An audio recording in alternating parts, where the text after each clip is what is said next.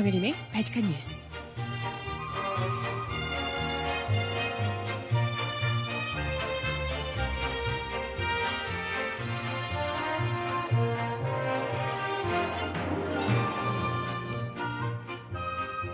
여러분 안녕하세요. 바칙한 뉴스 정혜림입니다.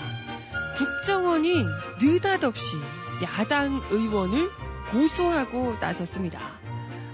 허위사실 유포에 의한 명예훼손으로 고소를 하겠다라는 방침인데요. 그 당사자는 다름 아닌 유기홍 더불어민주당 의원이었습니다.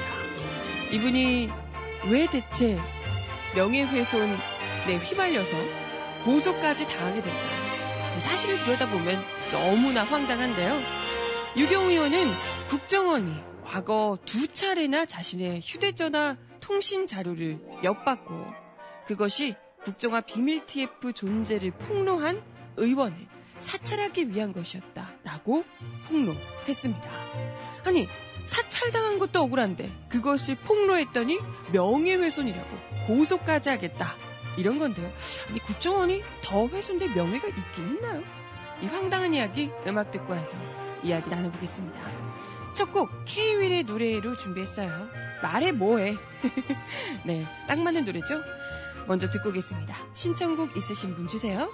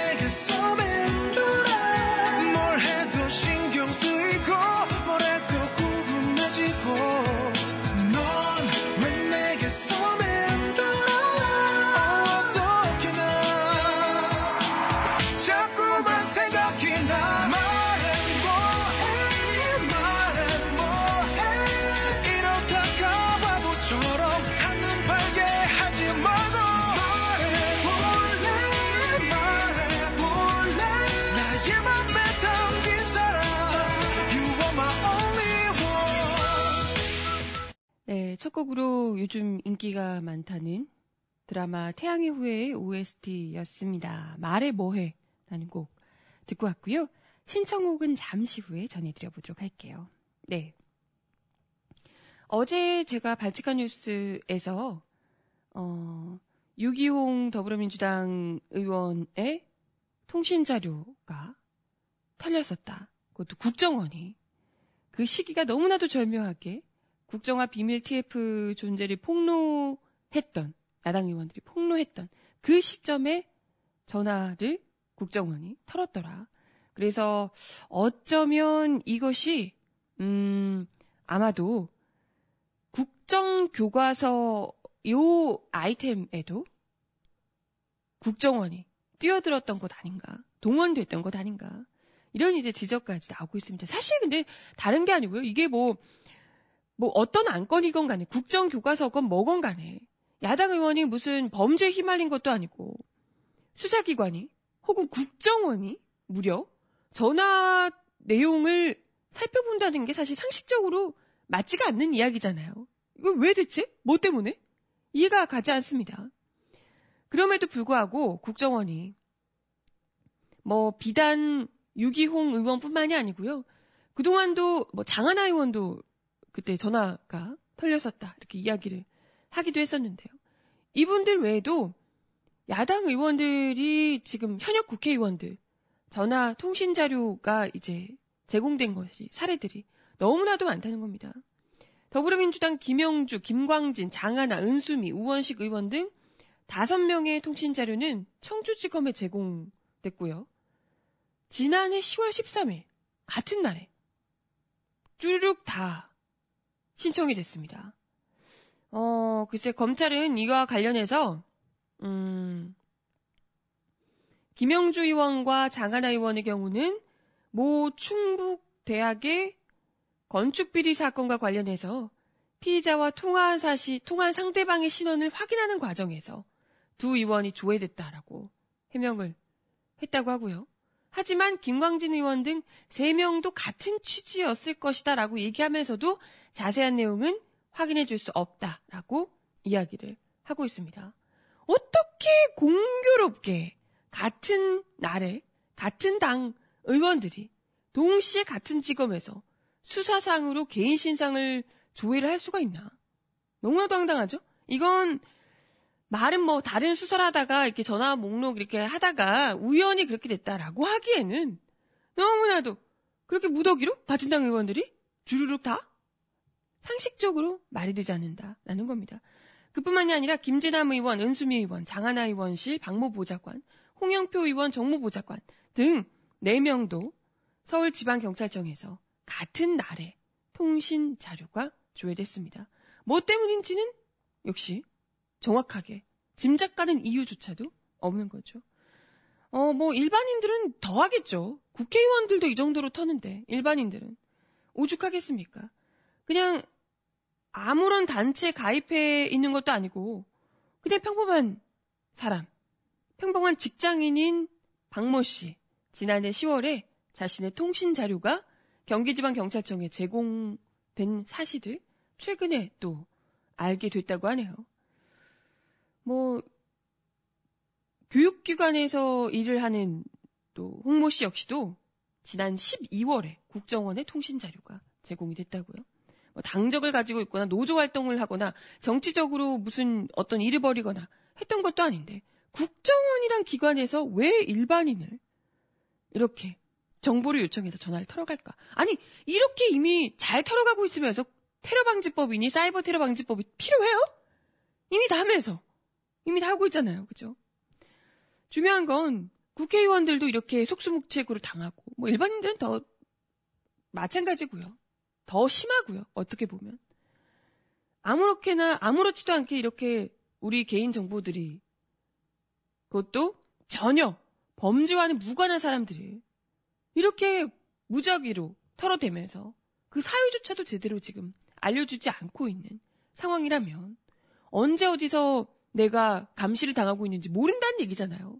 그것도 중요한 건 아까도 얘기했지만 여기 지금 말씀드렸던 사례들은 정확한 사유조차도 알 수 없지만 유기용 의원 같은 경우에는 짐작이 가는 거죠. 국정원 TF 관련해서 아니 국정원 TF가 아니라 국정교과서 TF 관련해서 폭로를 했던 그 당시에 요걸 바로 하자마자 야당 의원들의 전화를 털었다는 거잖아요. 전화 털어서 뭐 하게? 만약에 이걸 털었는데 뭔가 유기용 의원에게 좀 불리한 개인적인 뭔가 불리한 낌새를 엿볼 수 있는 가령 뭐 정말 채모 검찰총장처럼 전직 검찰총장처럼 뭔가 좀 이렇게 뭐 불륜이나 혹은 혼외자 뭐 이런 거라도 있다거나 뭔가라도 보였다면 바로 가서 이제 너 닥치고 가만히 있어 라고 협박할 무언가를 찾지 않았겠냐 생각할 수밖에 없잖아요. 그죠? 아마도 그렇겠죠. 네. 어찌됐건 이것 자체가 음 명백히 정치적 목적의 사찰이 아닌가 이런 지적을 할 수밖에 없습니다. 당연히요. 그럼에도 불구하고 국정원은 전혀 그런 것이 아니다. 국가 기밀 탐지 혐의가 있는 외국인이 있는데 이 사람과 자주 통화한 이가 누구인지 알아보려고 했다는 거예요. 그러다 보니까 유 의원을 아니 근데 그런 거랑 누구랑 전화 통화를 하려고 했는지를 알아보는 거랑 유기용 의원의 전화 통화가 무슨 상관인가요?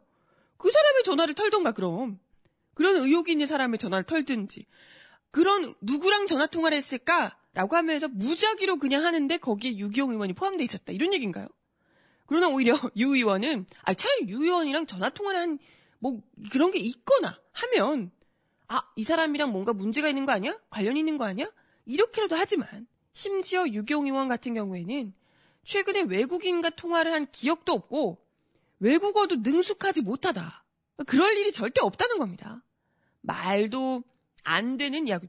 뻔한 어떤 식으로 이게 변명을 지어내는지 눈에 보이잖아요. 아니 난데없이 외국어도 잘 능숙하게 못하시는 그것도 외국인과 전화통화도 한 적 없는 사람에게 아 어떤 위험한 사람인데 그 사람이랑 혹시 전화를 통화를 했을까봐 한 것, 한 그것도 없습니다. 정황도 없는데 했을까봐 유경 의원을 마침 그때 때마침 공교롭게도 그 타이밍에 국정교과서랑 전혀 상관이 없지만 국정교과서 그 폭로가 나왔던 그 시점에 냈다. 전화통 전화를 털었다. 이런 얘기예요. 믿기세요? 국정원의 말 같지도 않은 해명 믿기십니까? 몇이나 믿겠어요. 그죠? 이건 뭐, 아, 참, 말도 안 돼. 누가 봐도 말도 안 되는 얘기지만, 이것에 대해서 사실 CCBB를 가리자면, 당연히 뭐 나올 수밖에, 전화 통로, 뭐 목록만 봐도 당장 나올 텐데요. 근데 더 웃긴 건, 적반하장격으로, 미안하다, 죄송하다, 우리가 실수했다, 라든지, 뭔가 좀 말이 있어야 될 텐데, 적반하장격으로 국정원이 유 의원을 허위사실 유포에 의한 명예훼손으로 고소하겠다고 밝힌, 밝힌 겁니다. 총선을 앞두고 정략적으로 정보기관을 흠집내고 있다라고 얘기를 하고 있는데요. 왜? 뭔 소리야 이게 대체? 총선을 앞둔 거랑 국정원이 뭔 상관인데요? 당신들 댓글 다는 게 문제가 있다 이런 얘기인가? 아니 총선은 국회의원이 하는 거죠.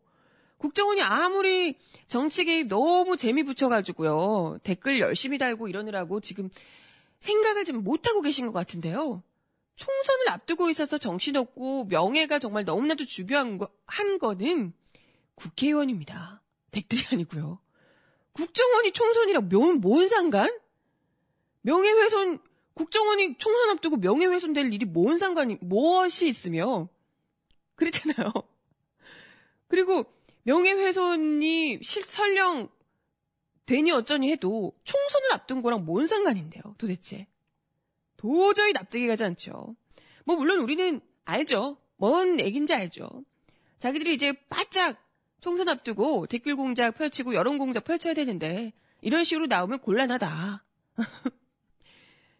어, 우리 좀 더 박차를 가해서 새누리당의 몰표를 선사하도록 만들어줘야 되는데, 이런 식으로 하면 곤란하다. 뭐 이런 뉘앙스가 아니겠냐 싶기도 하고요.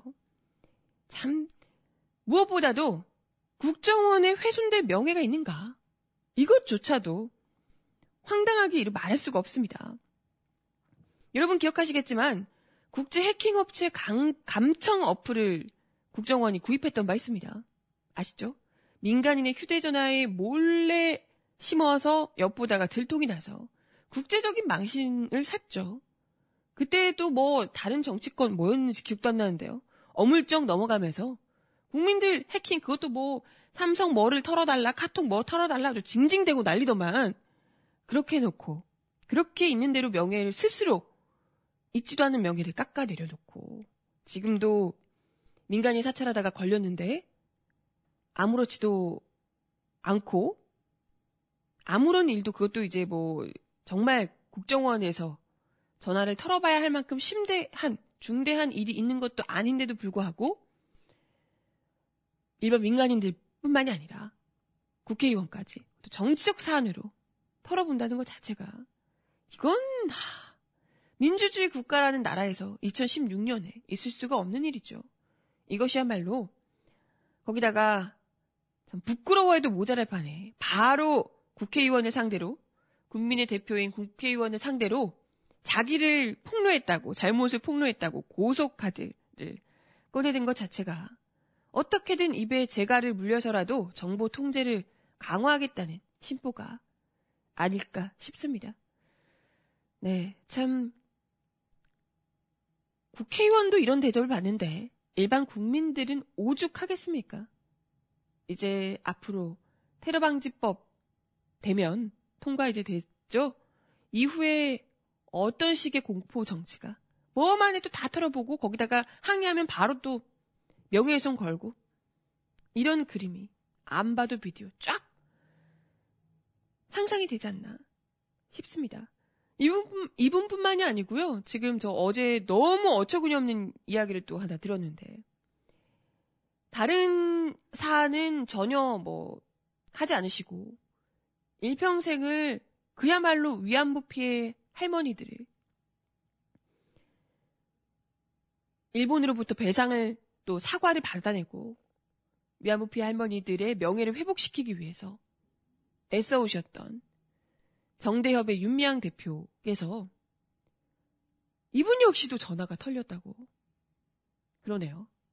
이게 무슨 대체 어, 무슨 이야기인가요?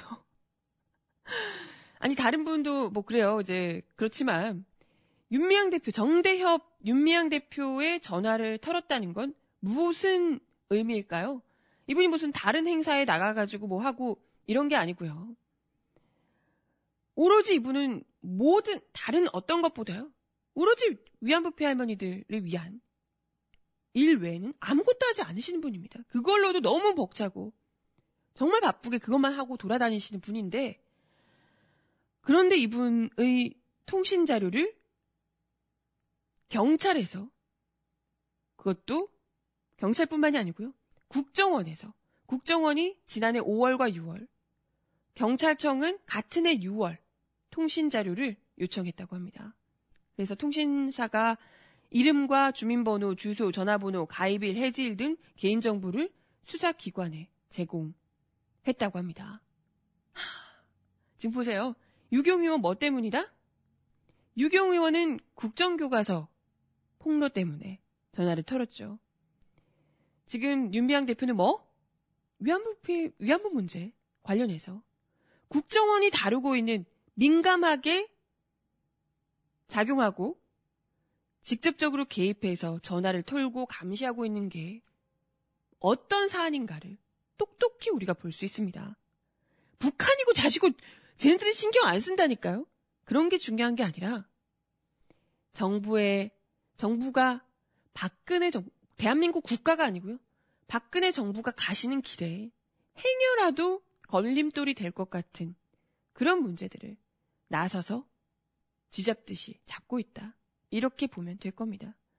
이게 진짜 무슨 아우 정말 귀양 보면서 분노했던 수많은 국민들이 정말 이 문제는 똑똑히 알아주셔야 되지 않을까 싶네요. 아 진짜 이게 말이 됩니까? 어떻게 대한민국 2016년 대한민국 국가에서 아, 네, 말이 안 되네요. 네, 음악 하나 더 듣고 와서 이야기 이어가 보겠습니다. 스탠딩 에그의 노래 듣겠습니다. 사랑한다는 말.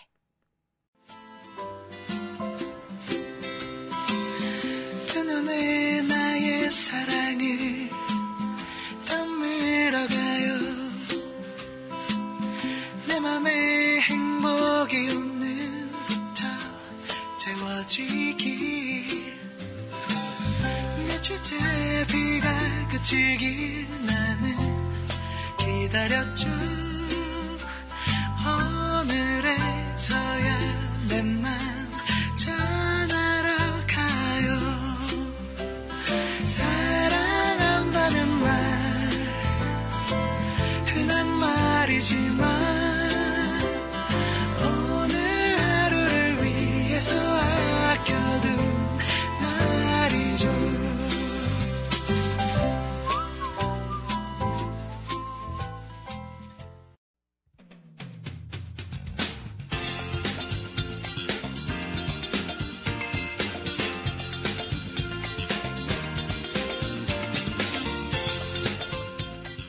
정하나의 발칙한 브리핑.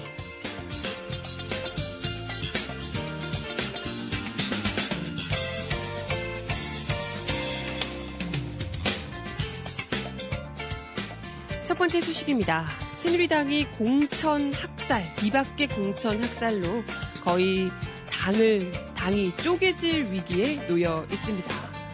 어, 진영 의원 등 여러 의원들이 공천에서 탈락한 의원들이 줄줄이 탈당하고 있는 모양새고요. 거기에 이한구 새누리당 공천위원장은 유승민 의원에 대해서 아예 대놓고 자진 탈당이나 불출마를 압박하고 있다고 하네요.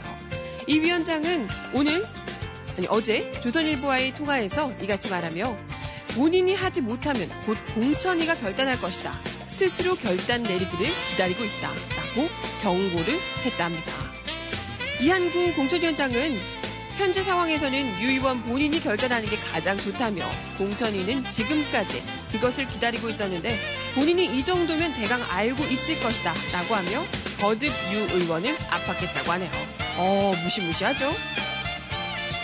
거기다 공천 후폭풍 때문에 이한구 공관위원장을 공개 비판했던 김무성 대표에 대해서도 여당 내 갈등이 굉장히 격화되고 있습니다. 친박 의원들이 김무성 대표에게 공, 사과를 제대로 하라라고 지적을 잇따라 하고 있고요. 하지만 김무성 대표는 일단은 사과할 일 아니라며 반박을 하고 있습니다. 그런 가운데 청와대에서도 굉장히 경로를 하셨다고 하네요. 김무성과 더 이상 같이 못 간다. 김무성이 총선을 마치고 있다. 라고 압박했다고 하고요. 이에 김무성 대표 측에서는 대표직을 던질 수도 있다. 라고 하며 아직까지는 강수를 들고 있습니다. 하지만 과연 언제까지 김무성 대표가 맞서서 싸울 수 있을런지는 모르겠어요. 총선 얼마 남지 않았는데 이러다 또 바로 꼬리 내리고 들어가시지 않을까 싶기도 하고요.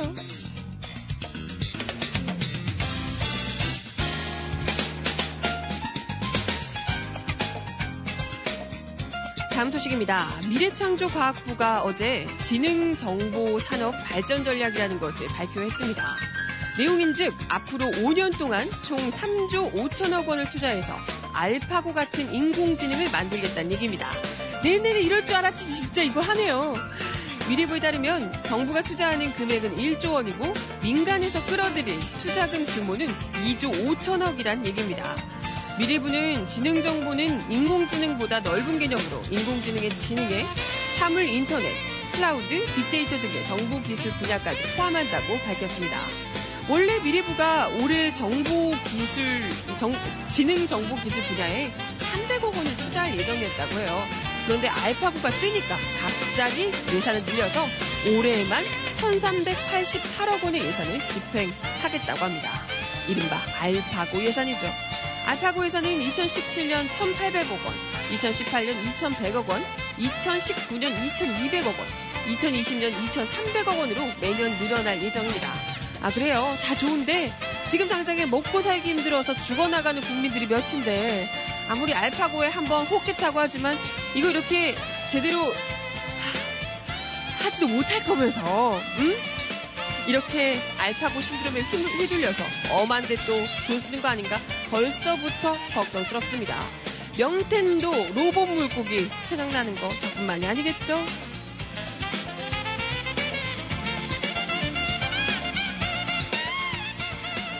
마지막 소식입니다. 일본 정부가 자위대 집단 자위권 행사 내용이 담긴 안보 관련법을 29일부터 시행한다고 마이니치 신문이 어제 전했습니다. 일본 정부는 오는 20일 강요회의에서 이 같은 내용의 정부령을 의결할 예정이라고 하는데요.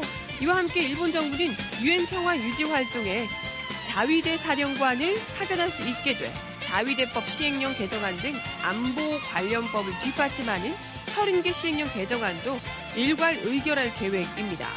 일본 의회는 지난해 9월 19일 참의원 본회의를 통해 해당 법안을 통과시켰는데요.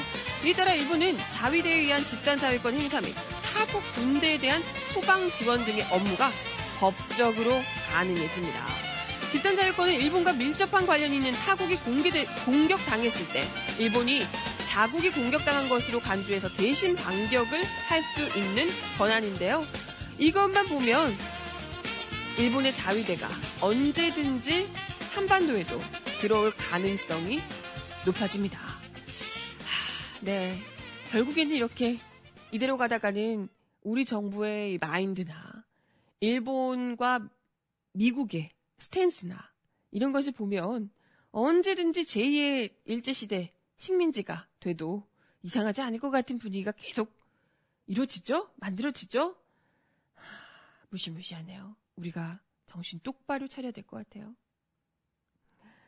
네, 음악 하나, 네, 성시경의 노래 듣겠습니다. 당신은 참. 들을게요. 당신은 참, 내게는 참, 그런 사람. 초라한 날 웃으며 날 예쁘게 지켜준 사람 모든 게 끝이 난 줄 모든 게 날 잊은 줄 알았던 내게 그랬던 내게. 가지 마 또 불빛 같은데 꺼진 내 마음이 네 사랑에 살 것 같은데 가지 마라. 네 발길이 잠시도 꿈이었는데 내게 조금만 이렇게 잠시만 머물러 주길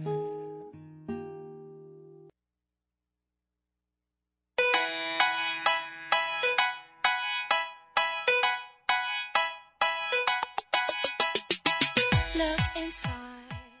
이 사람 왜 이럴까요? Tiny mind and look a bit harder. Cause we're so uninspired, so sick and tired of all the hatred you harbor. 새누리당 나경원 의원의 딸 김모 씨가 대학 실기 면접에서 사실상 부정행위를 했는데도 최고점으로 합격했다는 의혹이 나왔습니다.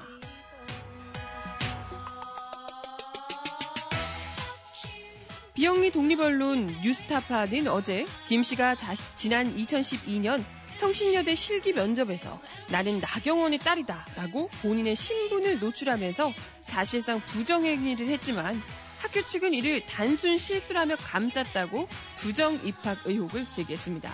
또한 당시 실기 면접 준비를 소홀히 했던 김 씨에게 학교 측이 편의를 제공하기도 했다고 뉴스타파가 보도했습니다.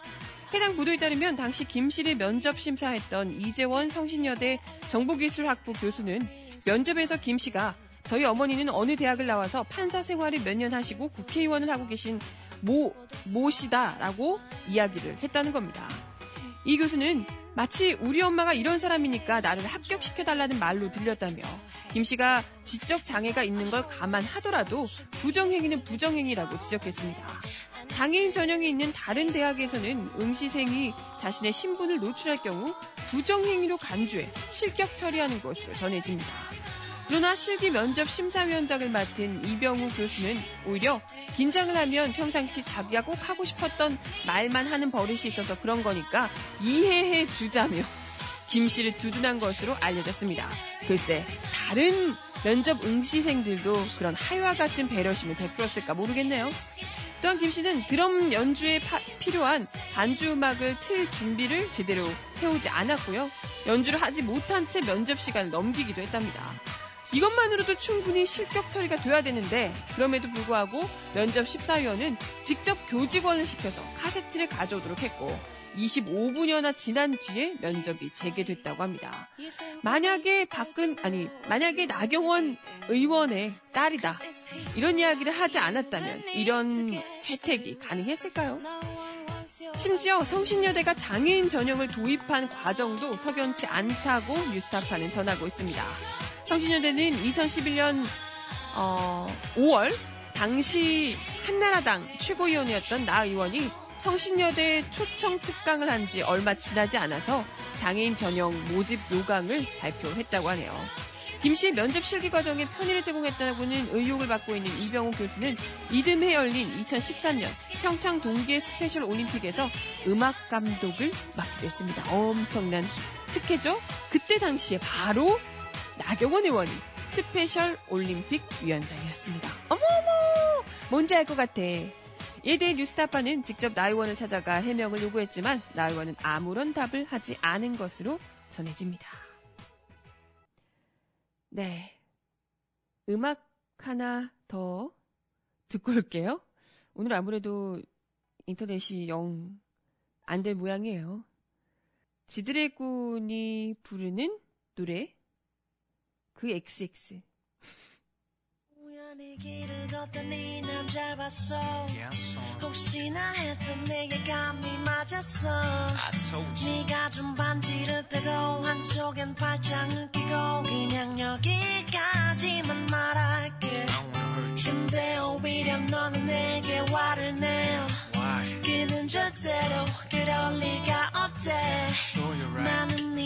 뒤섞이고 내가 잘못 본 거라고 그래 널 위해 거짓말할게. I'm sorry. Oh, 날 몰라주는 네가 미워. 이 기다림이 싫어. 손 이제 놓으라고. 네가 슬퍼할 때면 나는 죽을 것만 같다고 baby.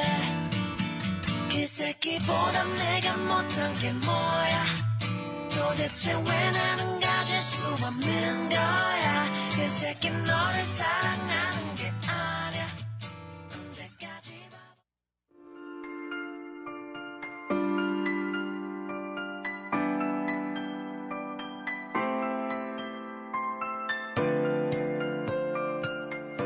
세상 속 가장 필요한 목소리를 전합니다. 여기 곧 우리가 있어요.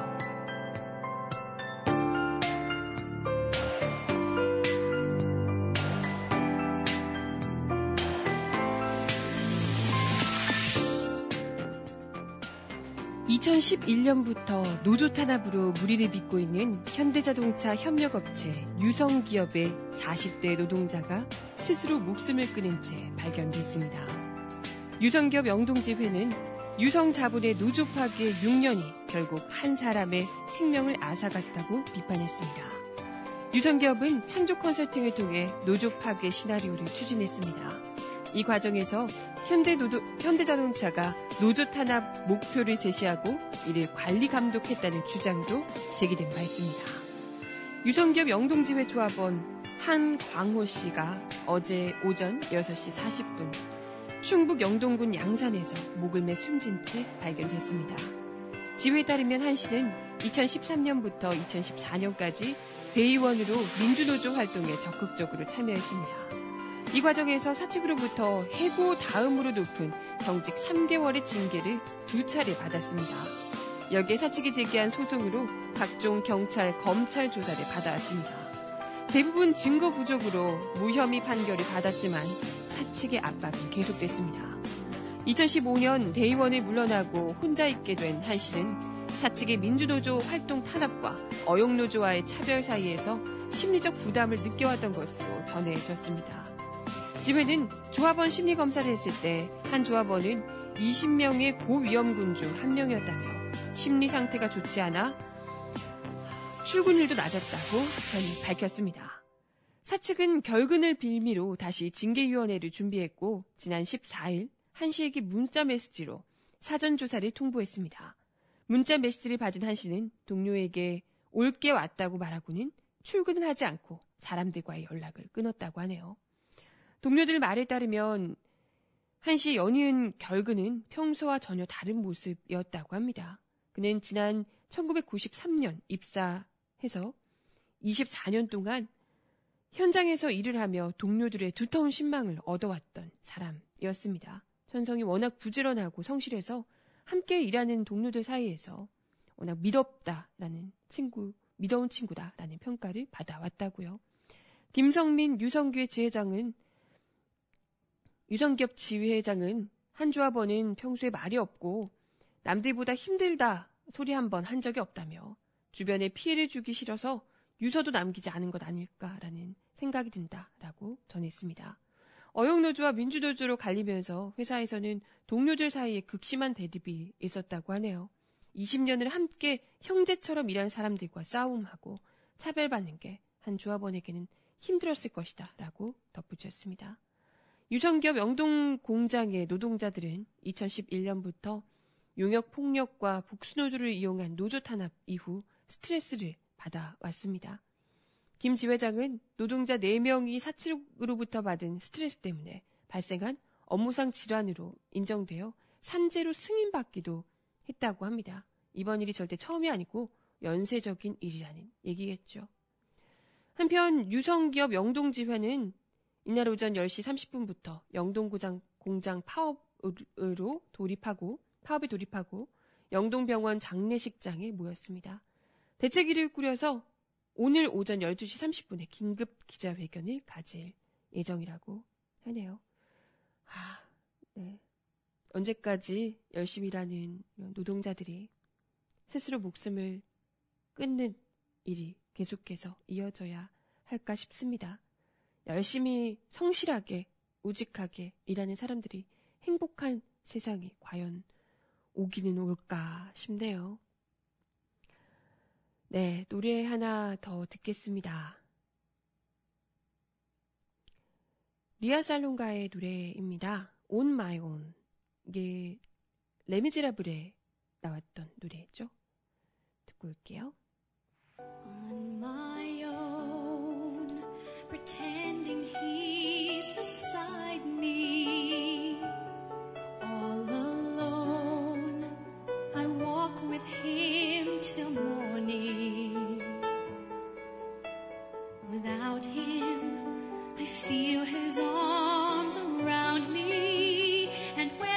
my way, I close my eyes, and he has found me.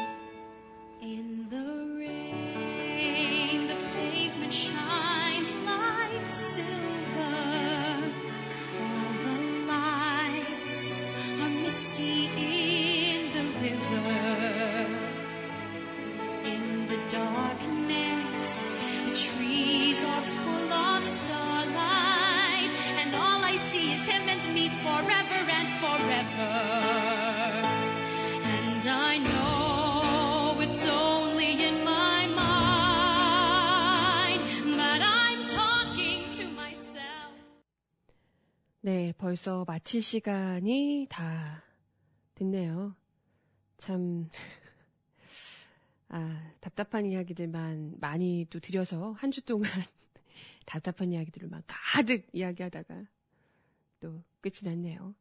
지금 보니까 더불어민주당에서 새누리당을 박차고 나온 진영 전 보건복지부 장관을 또 영입하네 어쩌네 얘기가 나오고 있다고 하고요. 아, 참. 기껏 당내에 너무 좋은, 그나마 좋은 인재들 뻥뻥 공천에서 탈락시키고, 박근혜 정부에서 그것도 대표적인 친박이었던, 물론 지금 비박계가 돼버렸지만, 그런 인물을 또 데리고 와서 쓰겠다 이렇게 되면 이게 당 색깔이 어떻게 되는 건가요? 난 이해가 안 가네. 아주 그냥, 뭐, 유승민, 김무성 다. 그. 아, 참. 그나마 당 색깔을 분명히 해주던 야당다운 야당을 보여주던 의원들이 줄줄이 탈락하고, 아, 지금 선거판이 어떻게 될런지 모르겠습니다. 속 시끄럽네요. 끝까지 답답한 소식만 전해드리며, 이렇게, 네, 가야 될 것 같네요. 아, 마지막 곡 전해드리며 인사드리겠습니다. 음, 이적과 정인이 함께 부른 Before Sunrise 오랜만에 마지막 곡으로 전해드리면서 인사드릴게요. 오늘 인터넷이 잘 안 돼서요. 저기 신청곡을 못 들어드렸는데 월요일에는 제가 잘 들어드려 보도록 할게요. 이적과 정인이 함께 부른 Before Sunrise 마지막 곡입니다.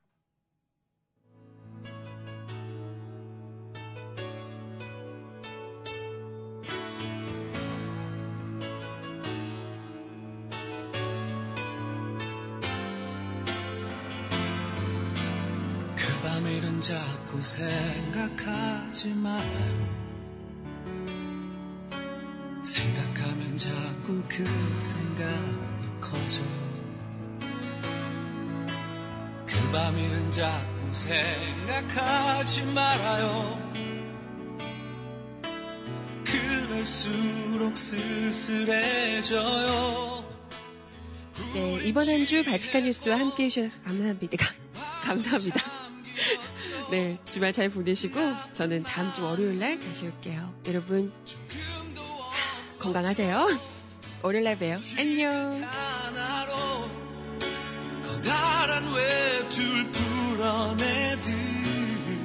자연스러워